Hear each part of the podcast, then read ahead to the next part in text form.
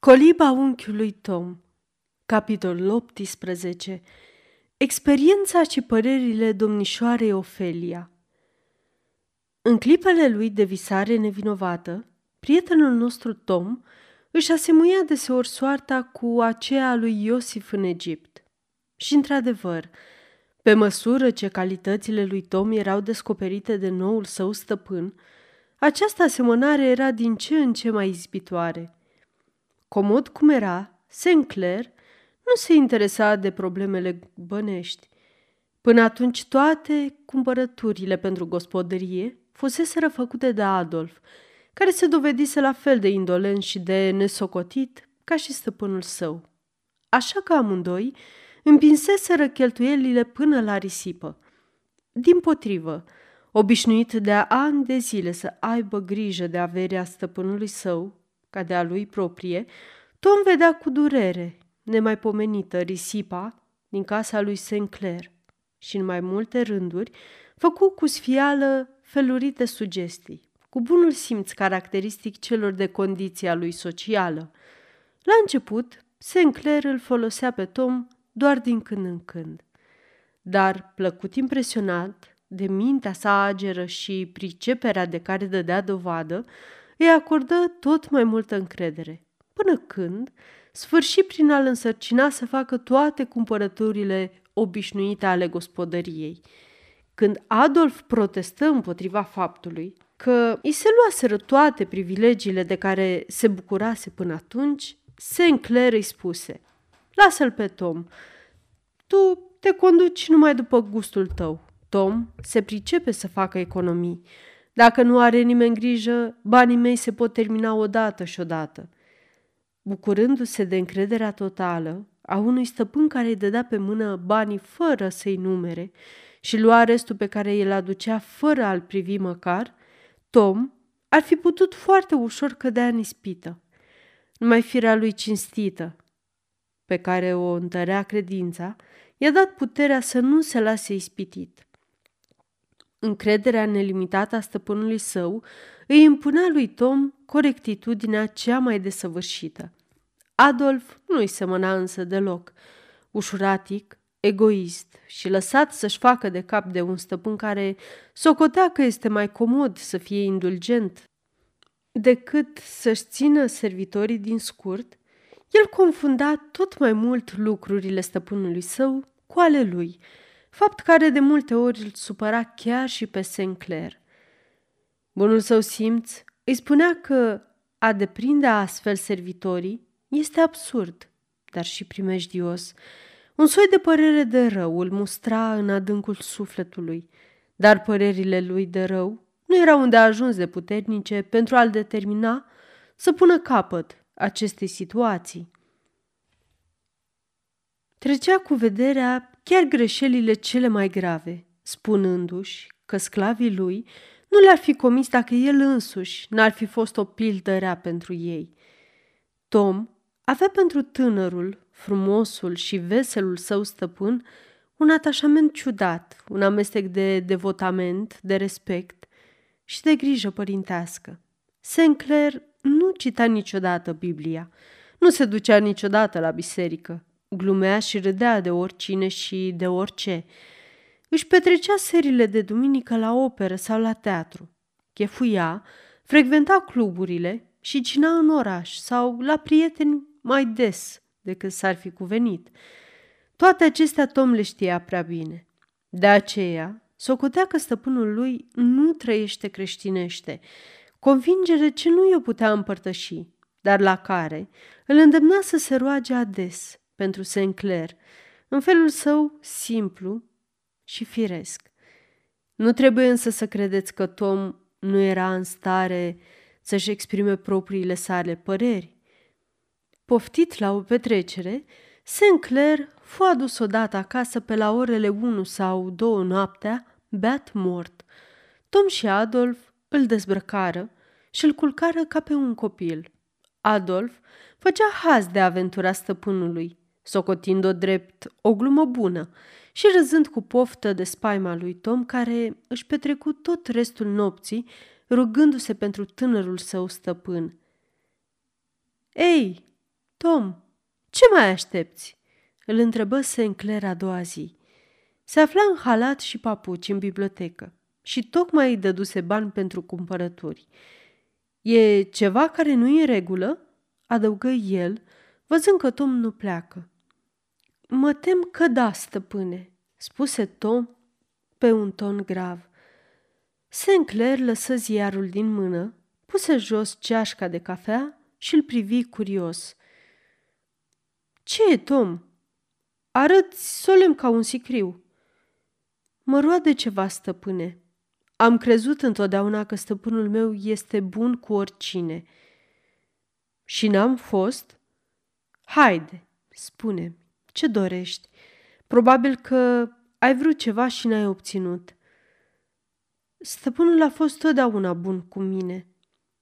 Nu am să mă plâng de nimic, dar este cineva cu care stăpânul nu se poartă cum trebuie.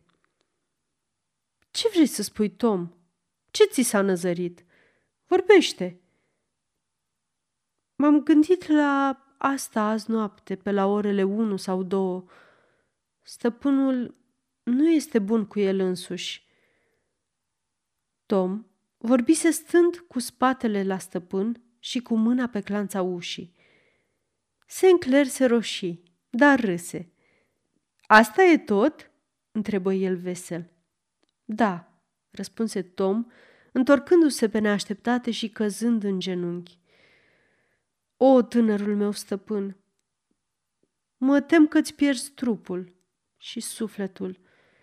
Vocea lui Tom se stinse și lacrimile îi curgeau și roaie pe obraj.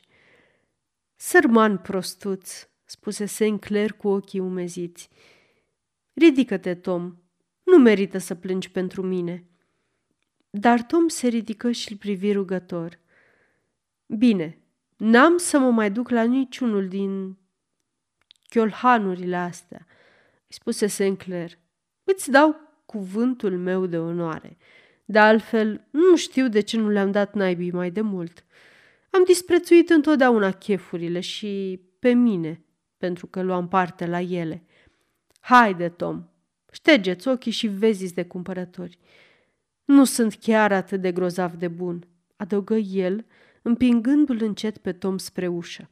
Uite, ți-am dat cuvântul meu de onoare că nu o să mă mai vezi niciodată ca azi noapte. Tom ieși, ștergându-și ochii, plin de mulțumire. Mă voi ține de cuvânt, se gândi Sinclair după ce Tom închise ușa. Într-adevăr, Sinclair își respectă cuvântul dat, cu atât mai mult cu cât nu era chefliu din fire. Cine ar putea să înșire toate grijile și necazurile domnișoarei Ofelia, care începuse să-și desfășoare cu zel activitatea ei de gospodină. În sud, servitorii seamănă leit cu stăpânii lor. Felul lor de a fi depinde de caracterul și priceperea stăpânei lor. Atât în sud cât și în nord, există femei care au un talent deosebit de a conduce treburile casei, precum și o rară vocație de educatoare. Aceste femei știu să se facă ascultate și fără prea multă severitate de diferiți membri ai căminului lor. Ele menajează curiozitățile fiecăruia și compensează lipsurile unuia cu priceperea altuia. O astfel de gospodină era doamna Shelby, pe care am înfățișat-o mai de mult și de care cititorii noștri își aduc fără îndoială minte. Asemenea gospodine nu sunt prea numeroase în sud – și nicăieri în lume nu le întâlnești în prea mare număr. În sud se întâlnesc tot atât de rar ca în alte părți și atunci când există, își desfășoară tot talentul lor gospodăresc în cadrul orânduirii sociale existente. Întocmai ca mama ei, Marie Sinclair nu făcea însă parte din această categorie, leneșă și ușuratică, dezordonată și neprevăzătoare, Firește că servitorii dresați de ea erau la fel ca stăpânul lor.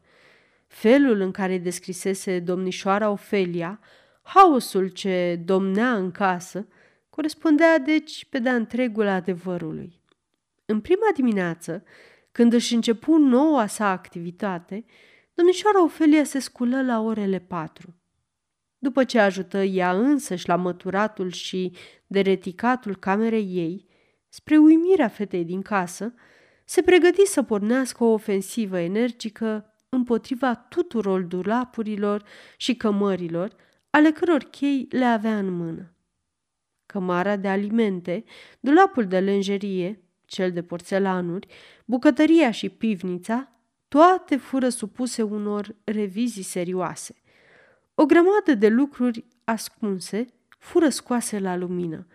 Numărul lor fu atât de mare încât se sperie întreaga servitorime, care exclamă mereu uimită. Ce ție și cu coanele astea din nord?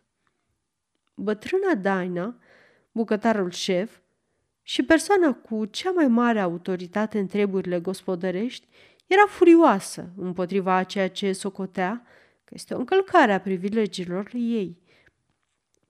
Niciun baron feudal din timpurile Magnei Carte n-ar fi putut fi mai indignat împotriva amestecului regelui în afacerile sale decât bătrâna Daina împotriva domnișoarei Ofelia. Pentru că Daina era o personalitate, nu glumă. De aceea e drept să o prezentăm și cititorilor noștri. Era o bucătăreasă născută, la fel ca mătușa Chloe, gătitul fiind de altfel, un talent specific rasei africane, dar Chloe era o bucătăreasă experimentată și cu metodă, care muncea după reguli bine stabilite, în timp ce Daina era un geniu autodidact și ca toate geniile în general, ea avea părerile și ciudățenile ei. Asemenea unei anumite categorii de filozofi moderni, Daina disprețuia logica sub orice formă și se bizuia numai pe intuiție. Astfel, ea nu putea fi convinsă pentru nimic în lume să-și schimbe o părere. Niciun fel de talent, autoritate sau explicații n-ar fi putut să o convingă că n-are dreptate sau că drumul pe care a purces într-o anumită chestiune, oricât de neînsemnată, nu ar fi cel just. Stăpâna ei anterioară, mama mărui ei, îi tolera această concepție și Miss Mary, cum uh, o numea Dinah pe tânăra ei stăpână, chiar și după căsătorie, găsea că e mai comod să o accepte decât să-i se împotrivească. Așadar, Daina continua să-și impună punctul ei de vedere ca un veritabil despot. Era un adevărat maestru în arta de a-și impune acest punct de vedere sub aparența unei depline supuneri. Daina cunoștea de asemenea la perfecție arta de a născoci scuze în toate domeniile. Faptul că o bucătăreasă nu poate greși niciodată era pentru ea un adevăr indiscutabil.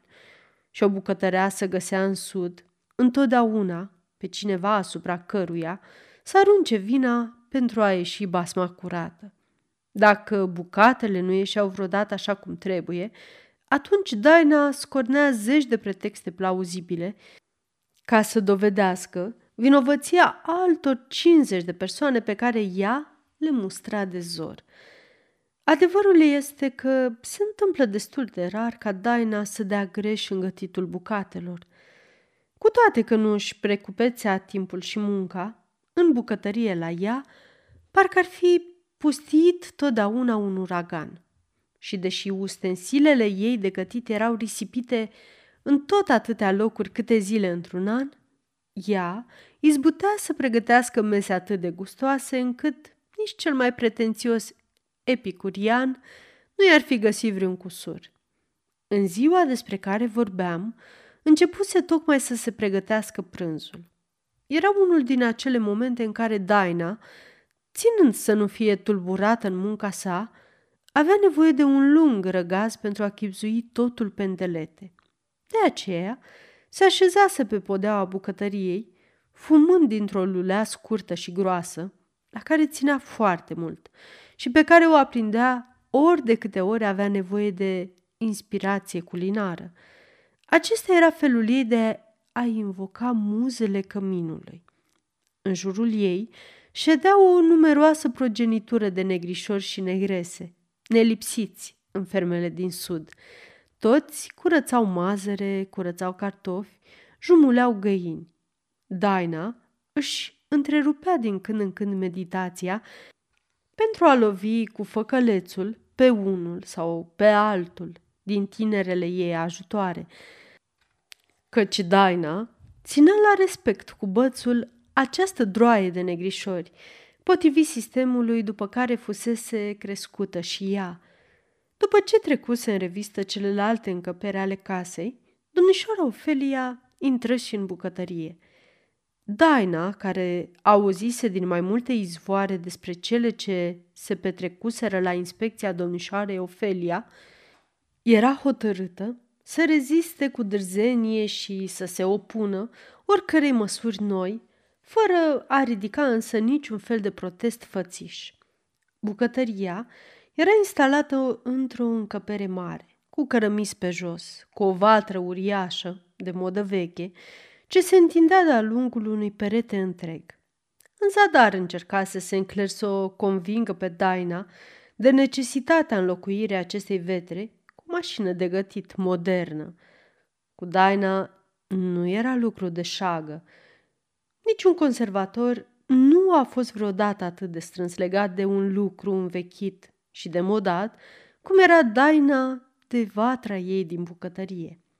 Când Sinclair se întorsese din nord, impresionat de ordinea ce domnea în bucătăria unchiului său, cumpărase de îndată tot felul de dulapuri cu multe sertare și de vase pentru a introduce și în bucătăria sa aceeași rânduială, crezând cu naivitate că ar putea fi de folos bătrânei Daina în activitatea ei zilnică.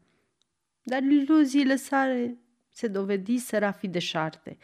Cu cât dispunea de sertare și dulapuri mai numeroase, cu atât Daina avea mai multă nevoie de loc unde să strângă cârpe vechi, piepteni, pantofi uzați, panglici, flori de hârtie și alte nimicuri la care ținea nespus. Când domnișoara Ofelia intră în bucătărie, Daina nu se sculă în picioare, ci continuă să fumeze mai departe, netulburată, urmărind cu coada ochiului mișcările inspectoarei și părând că nu o interesează decât ceea ce făceau ajutoarele ei.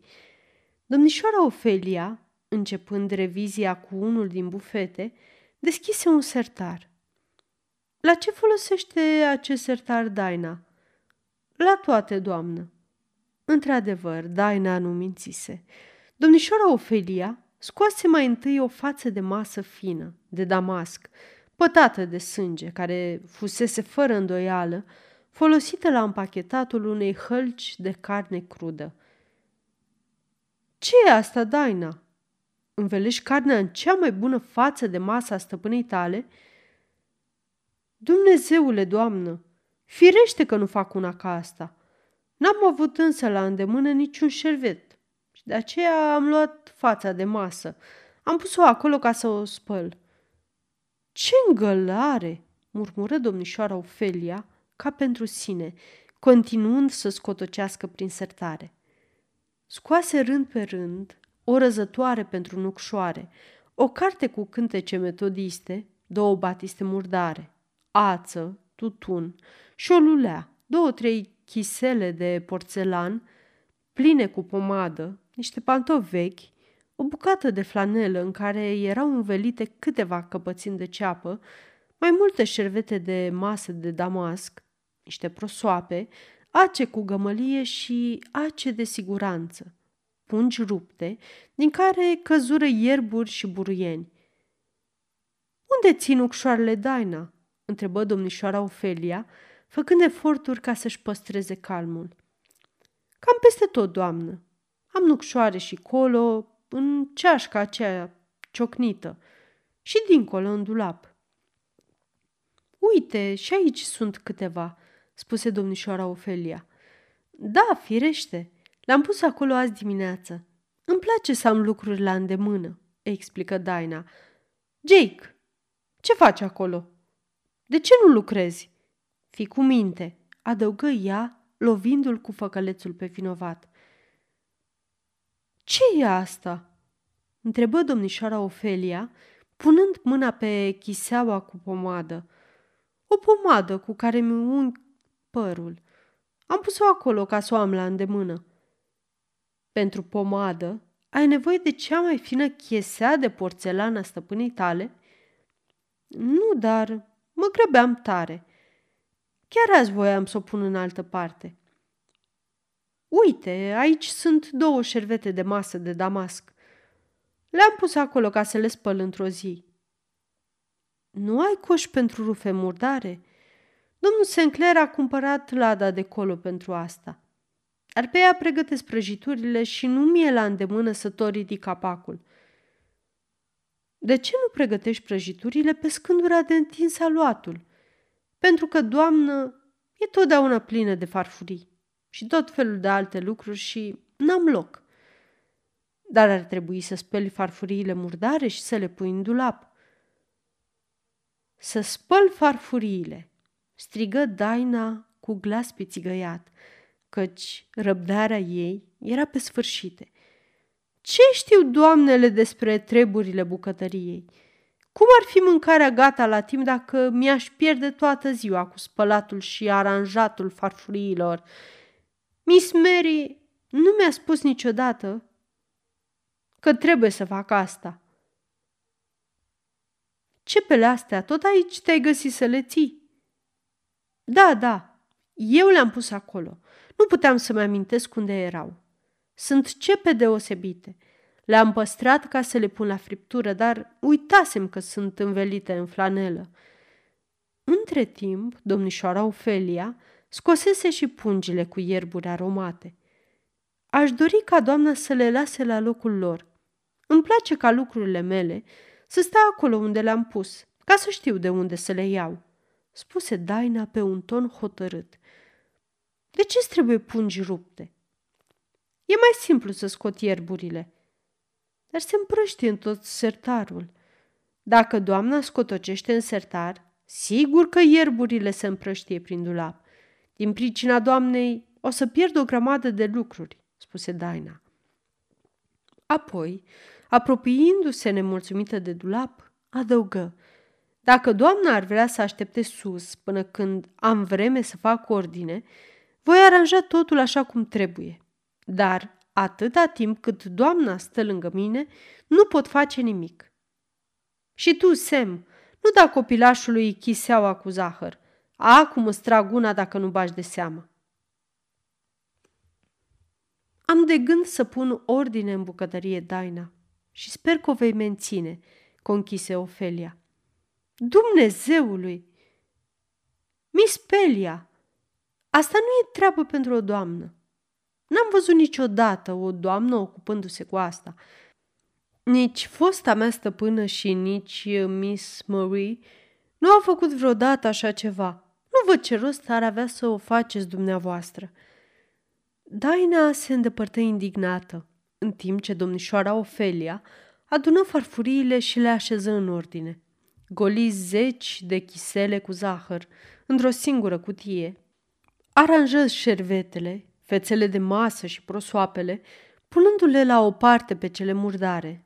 Spălă, șterse și rândui totul cu o repeziciune și precizie care o uimiră la culme pe Daina. Dumnezeule, dacă așa sunt toate doamnele din nord, ele nu sunt adevărate cucoane. Se plânse ea unuia dintre subalterni, fără însă ca domnișoara Ofelia să o audă. Când am vreme, știu eu să fac ordine așa cum se cuvine, dar nu-mi place să stea doamna pe capul meu și să-mi pună lucrurile tocmai acolo unde nu le pot găsi. La drept vorbind, Daina își avea perioadele ei de făcut curat. Atunci muncea de zor și de retica prin toate dulapurile și cămările, aruncând tot ce găsea pe jos sau pe diferite mese, mărind și mai mult dezordinea obișnuită. Apoi își aprindea luleaua și începea fără grabă să treacă în revistă toate lucrurile, ținând adevărate discursuri despre ordinea ce domnește în bucătăria ei și punându-i pe copii să frece obiectele de metal. Timp de câteva ore, domnea acolo o dezordine desăvârșită, pe care o numea cu satisfacție timpul de făcut curat. Daina era convinsă că reprezintă însăși întruchiparea ordinii. Dacă ceva nu era totuși rânduit cum trebuie, numai puștii din jurul ei erau vinovați sau oricare altă persoană din casă. Aceasta este o înregistrare Cărțiaudio.eu. Pentru mai multe informații sau dacă dorești să te oferi voluntar, vizitează www.cărțiaudio.eu. Toate înregistrările Cărțiaudio.eu sunt din domeniu public.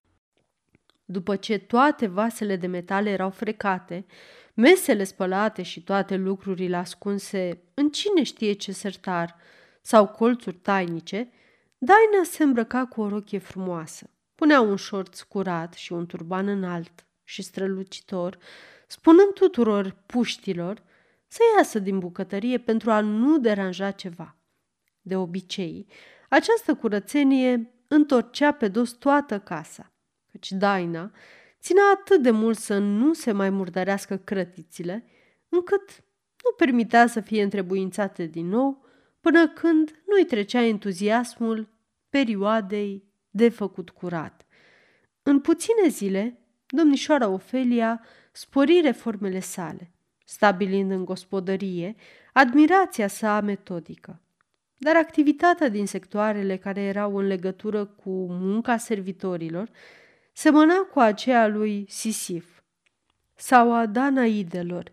Desperată, ea se plânse într-o zi lui Sinclair. Cred că nu există ceva mai greu decât să faci ordine în casa asta. Da, firește, ai dreptate, o aprobă Sinclair. N-am văzut de când sunt atâta îngălare, dezordine și risipă. Sunt convins.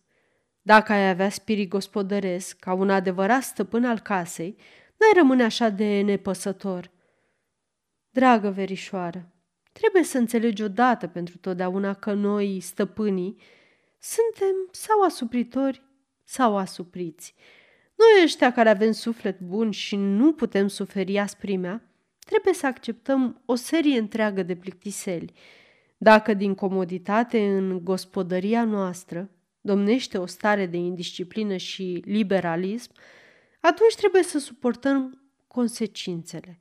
Există rare ori persoane care, printr-un tact deosebit, știu să mențină ordinea și disciplina fără asprime. Dar eu nu fac parte din rândul lor și astfel m-am obișnuit să las lucrurile să meargă de la sine. Nu-mi place să chinuiesc pe bieții oameni și ei o știu prea bine. Firește, își dau seama că pot face ce vor. Există niciun fel de punctualitate, e o dezordine groaznică. Gălarea asta mă nebunește. Draga mea, Vermont, voi cei de pe lângă Polul Nord puneți prea mult preț pe timp. Pentru Dumnezeu, ce valoare are timpul pentru un om care dispune de prea mult și nu știe ce să facă cu el? În ce privește ordinea și activitatea sistematică, acestea nu au nicio importanță. Când nu ai altceva de făcut decât să stai întins pe canapea și să citești, nu contează dacă mănânci cu o oră mai devreme sau mai târziu. Daina pregătește mese minunate, supă, tocană, friptură de pasăre, prăjituri, înghețată și altele. Ea creează totul în haosul din bucătărie. Și dacă aș vedea cum se fumează și se stă acolo și cum se gătesc bucatele, n-aș mai pune gura pe ele. Dragă verișoară, cruță-te. E mai greu decât o autoflagelare și nu folosește la nimic. O să-ți tocești nervii și o să o superi pe Daina. Lasă-o în pace să-și facă de cap. Augustin, nu-ți poți închipui în ce hal am găsit totul. Te înșeli. Crezi că nu știu că făcălețul pentru prăjituri e sub patul lui Daina și că răzătoarea de nucșoare e în buzunarul ei, alături de pachetul de tutun? Că există 65 de chisele de zahăr, fiecare în alt colț al casei, că Daina spală farfuriile într-o zi cu un șervet de masă și în alta cu o bucată de fustă veche, dar până la urmă izbutește să pregătească niște mese minunate de gustoase și o cafea extraordinară. Trebuie apreciată la fel ca un strateg sau ca un politician, după succesele obținute. Câtă risipă! Ce cheltuială! Ei bine, ține totul sub cheie, dă totul cu țărâita. Te asigur că nu o să fie mai bine. Știi ce mă îngrijorează, Augustin? Am impresia că servitorii tăi nu sunt prea cinstiți. Ești sigur că poți avea încredere în ei? Augustin izbucni în râs, văzând expresia gravă, îngrijorată a domnișoarei Ofelia. A, verișoară, e prea mult să le cer să fie cinstiți. De ce ar fi? Ce ar putea determina? De ce să nu-i deprinzi? Să-i învăț? Dumnezeule, cum să-i învăț? Aș vrea să o știu și pe asta. Cât privește pe Mori, ea ar fi putut să omoare toți sclavii de pe plantație dacă aș lăsa-o să o conducă. Dar tot n-ar izbuti să facă din servitori oameni cinstiți. Nu există niciunul cinstit printre ei? Ba da, din când în când mai găsești câte unul pe care natura l-a creat atât de simplu, credincios și cinstit, încât nici exemplu cel mai rău nu l-ar putea influența. Dar știi prea bine că încă de mic copil, negrul, vede și simte că lui nu-i sunt deschise decât căile ascunse.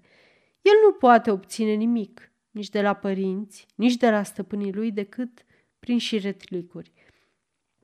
Șiretlicurile și înșelătoria ajung pentru el obiceiuri necesare și inevitabile – nu ar fi drept să ne așteptăm la altceva. Și nici nu trebuie ca vreunul să fie pedepsit pentru o asemenea vină. Cât despre corectitudine, nu uita că sclavul este menținut într-o stare de dependență totală, ca un copil căruia nu este permis să-și formeze noțiuni juste despre dreptul de proprietate sau să-și dea seama că bunurile stăpânului său nu sunt și ale lui proprii. În ce mă privește, eu nu văd cum ar putea fi cinstiți. Unul ca Tom e pur și simplu un miracol. Dar sufletul lor, ce faceți din el? întrebă domnișoara Ofelia. Asta nu mă privește, răspunse Sinclair. Mă interesează numai problemele vieții noastre pământești. Fapt este că cei mai mulți îi socotim pe negrii drept o rasă vândută diavolului, spre folosul nostru pe acest pământ, indiferent de ce o să se întâmple pe lumea cealaltă. Ceea ce spui tu e groaznic, este o rușine pentru stăpânii de sclavi. De ce? După cât știu, pretutindeni situația e aceeași. Privește lumea întreagă, la cei mari și la cei mici, și vei vedea peste tot aceeași poveste – Clasa de jos este exploatată trup și suflet în interesul clasei suprapuse. Asta e în Anglia. Asta e peste tot. Ceea ce nu împiedică creștinătatea să fie indignată împotriva noastră, deși facem același lucru ca și ea, dar sub o formă oarecum diferită. La noi în Vermont nu e așa. Da, recunosc că în Noua Anglie și în statele libere – situația e ceva mai bună. Așadar, verișoară, hai să lăsăm la o parte prejudecățile ce ne despart. Auzi clopoțelul, să mergem la masă. Către seară, în timp ce domnișoara Ofelia se afla în bucătărie, câțiva dintre copilașii negri strigară deodată. Vine pru, vine mătușa, bombă-ne mereu. O negresă înaltă, osoasă, intră în bucătărie purtând pe cap un coș cu pesmeți și cornuri calde. Bine că a dat Dumnezeu de a veni pru, spuse Daina. Era într-adevăr mătușa bombă mereu. Avea o mutră ciufulită și o voce posacă, de parcă măria neîncetat. Puse jos coșul, se așeză și, sprijinindu-și coatele pe genunchi, spuse O, Doamne, aș vrea să mor. De ce? Întrebă domnișoara Ofelia. Pentru că nu mai pot de atâtea necazuri câte am pe cap, spuse femeia amărâtă, fără să-și ridice ochii din podea. Atunci, de ce te îmbeți, Pru? întrebă una dintre fetele din casă, o mulatră nostimă, jucându-se, în timp ce vorbea cu cerceii ei de coral. Pru îi aruncă o privire acră și îmbufnată. Poate că ai să ajungi și tu ca mine în curând. Mi-ar părea bine să te văd. O să fii fericit atunci când o să bei ca să-ți uiți necazurile. Haide, Pru, interveni Daina, arată-ne pe smeții. Doamna o să ți plătească. Domnișoara Ofelia scoase câțiva pesmeți din coș. Colo sus, în casă. Sunt niște etichete, spuse Daina. Jake, suiete sus și dămile. Tichete? Pentru ce? întrebă domnișoara Ofelia. Cumpărăm tichete de la stăpânul ei și ea ne dă în schimb cornuri. Când ajung acasă, stăpânul îmi numără tichetele și banii și dacă îmi lipsește ceva, aproape că mă omoară. Bine-ți face, dacă iei banii ca să te îmbeți, spuse Jane, mulatra cea îndrăzneață. Da, doamnă, așa face Pru. Da, și așa am să fac mereu. Nu pot trăi altfel. Trebuie să beau ca să uit de necazuri. Foarte rău. N-ai dreptate, spuse domnișoara Ofelia. Auzi, să furi banii stăpânului tău ca să te îmbeți. Știu că e urât ce fac, doamnă, dar am să fac la fel și de aici înainte. Doamne, aș vrea să mor, să mor, să scap de necazuri. Bătrâna se ridică încet, cu greutate, și își puse din nou coșul pe cap. Dar înainte de a pleca, privi drept în ochi pe tânăra mulatră care tot se mai juca cu cerceii ei de coral. Te crezi grozavă cu maimuțărelile și cu felul tău de a privi oamenii de sus. Nu-i nimic. Ai să ajungi și tu o biată bătrână ca mine. Să dea Dumnezeu să îmbătrânești mai repede. Atunci o să bei și tu. O să bei în neștire. Și bombănind, după obicei, femeia a ieșit din cameră. Bestie bătrână și dezgustătoare, spuse Adolf, care tocmai venise să ia apă de bărbierit pentru Sinclair. Dacă i-aș fi eu stăpân, m-aș purta cu ea și mai rău decât proprietarul ei. Mai rău nu se poate, spuse Daina. Dacă i-ați vedea spinarea, frumos, n-am ce zice. E toată numai o rană. Nici nu poate să-și pună o rochie pe ea. Dacă ar fi după mine, aș interzice unor ființe atât de josnice să intre în casele oamenilor de treabă, spuse Jane. Ce spui, domnule Sinclair? Întreba ea cu cochetărie, întorcându-și capul spre Adolf. E locul să arătăm că Adolf, pe lângă alte lucruri ale stăpânului, avea obiceiul să-și însușească și numele lui și că în anumite cercuri de culoare din New Orleans era numit domnul Sinclair. Sunt de părerea dumitale, Miss Benoir, răspunse Adolf, căci, urmând pilda acestuia, Jane împrumutase de la Marie Sinclair numele ei de familie. Nu vă supărați, Miss Benoit. Îmi permite să vă întreb dacă acești cercei sunt pentru balul de mâine seară, sunt de-a dreptul fermecători. Aș fi curioasă, domnule Sinclair, să știu până unde merge îndrăzneala bărbaților, răspunse Jane, înclinându-și capul ei frumos, astfel încât cerceii clinchetiră ușor. Nu voi dansa deloc cu dumneata dacă mai continui să-mi pui astfel de întrebări. O, nu vei fi atât de crudă. Mor de curiozitate să știu dacă îți vei îmbrăca rochia roz. Despre ce e vorba? întrebă Rosa, o frumoasă mulatră care tocmai cobora scările, sărind mai multe trepte deodată. Domnul Sinclair e un nerușinat. Pe onoarea mea că nu e așa. Să judece și Miss Rosa. Știu că e un obraznic, spuse Rosa, legănându-se pe unul din piciorușele ei fine și privind șireată spre Adolf. Întotdeauna mă supără îngrozitor.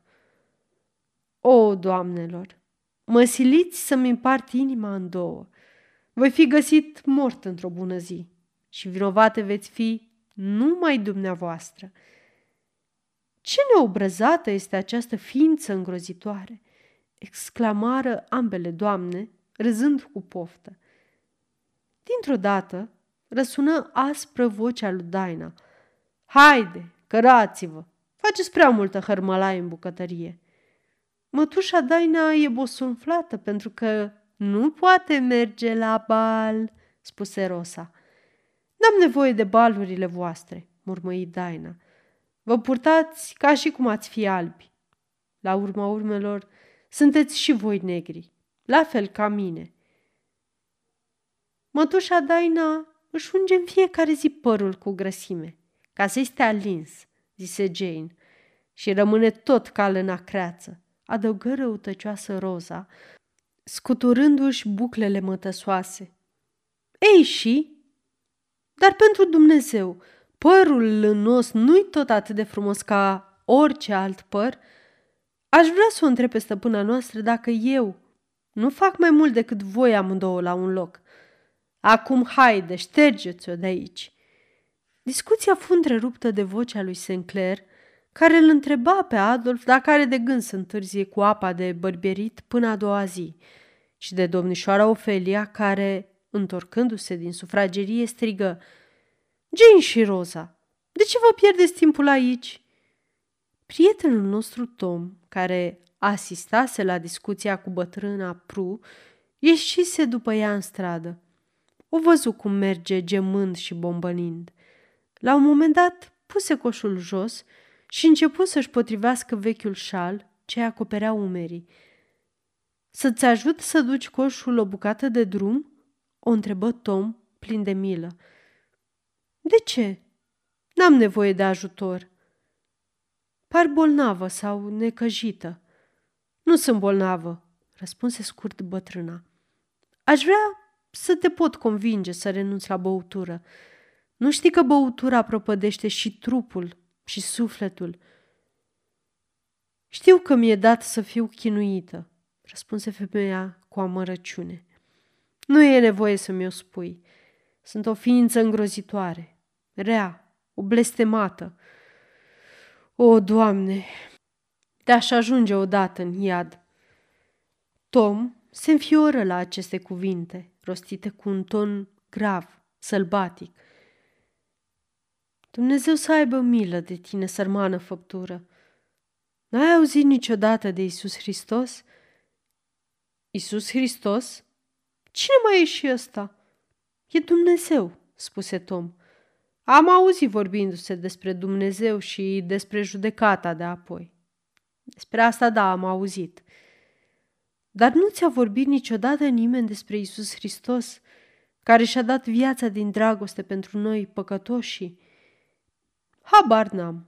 De când a murit bătrânul meu soț, nimeni nu a mai ținut la mine. Unde ai fost crescută? În Kentucky. Un alb m-a luat ca să cresc niște copii negri care trebuia să fie vânduți de îndată ce se făceau destul de mari – Până la urmă m-a vândut și pe mine unui negustor, de la care m-a luat stăpânul meu de acum. Ce te-a făcut să te apuci de băut? Beau ca să uit de necazuri. Am avut un copil, unul singur. Crezusem că îl voi putea crește pentru că stăpânul meu nu era un traficant. Micuțul era o ființă încântătoare. Mi s-a părut că stăpânei îi era drag. Nu plângea niciodată, era dolofan și frumos. Dar stăpâna s-a îmbolnăvit și eu am îngrijit-o. M-am îmbolnăvit și eu și mi-am pierdut laptele. Copilul slăbea văzând cu ochii. Rămăsese numai pielea și osul. Stăpâna însă nu voia să cumpere lapte pentru el. Nici nu mă credea când îi spuneam că nu mai am lapte. Pretindea că pot să-l hrănesc cu ce mănâncă și ceilalți. Copilul plângea și scâncea, zi și noapte, și continua să slăbească. Stăpâna s-a supărat și zicea că ar fi mai bine ca micuțul să moară. Nu dădea voie să-l țin noaptea la mine, pentru că, spunea ea, nu mă lasă să dorm și a doua zi nu mai sunt bune de nimic. Mă obliga să mă culc cu ea în cameră. Trebuia să las copilul singur, în pod. Până când, într-o noapte a țipat, a țipat atât de mult că a murit. Atunci am început să beau, ca să uit țipetele lui. Îmi răsunau tot timpul în urechi. Am să beau mereu. Am să beau chiar dacă am sard în flăcările iadului. Stăpânul îmi spune că o să mă duc în iad. Parcă acum nu trăiesc în iad. Sărmană făptură, spuse Tom. Nu ți-a spus niciodată nimeni că Isus Hristos te-a iubit atât de mult încât a murit pentru tine? Nu ți-a spus nimeni că El îți va ajuta și că vei ajunge în rai, de vei fi în sfârșit fericită. Raiul nu-i pentru mine. nu e așa că raiul e numai pentru albi? Mai bine mă duc în iad, să fiu acolo fără stăpânii mei, spuse ea și punându-și coșul pe cap, porni mai departe oftând. Tom se întoarse și se îndreptă trist spre casă. În grădină o întâlni pe micuța Eva, cu o coroniță de tuberoze pe cap și cu ochii strălucind de bucurie. Tom, îmi pare bine că te-am găsit. Tata ți-a dat voie să scoți caii și să mă plimbi între sorica mea cea nouă, spuse ea, luându-l de mână. Dar ce ai, Tom? Par trist. Nu mă simt bine, domnișoară Eva, dar am să scot îndată caii. Hai, spune Tom, ce s-a întâmplat? Te-am văzut vorbind cu bătrâna Pru.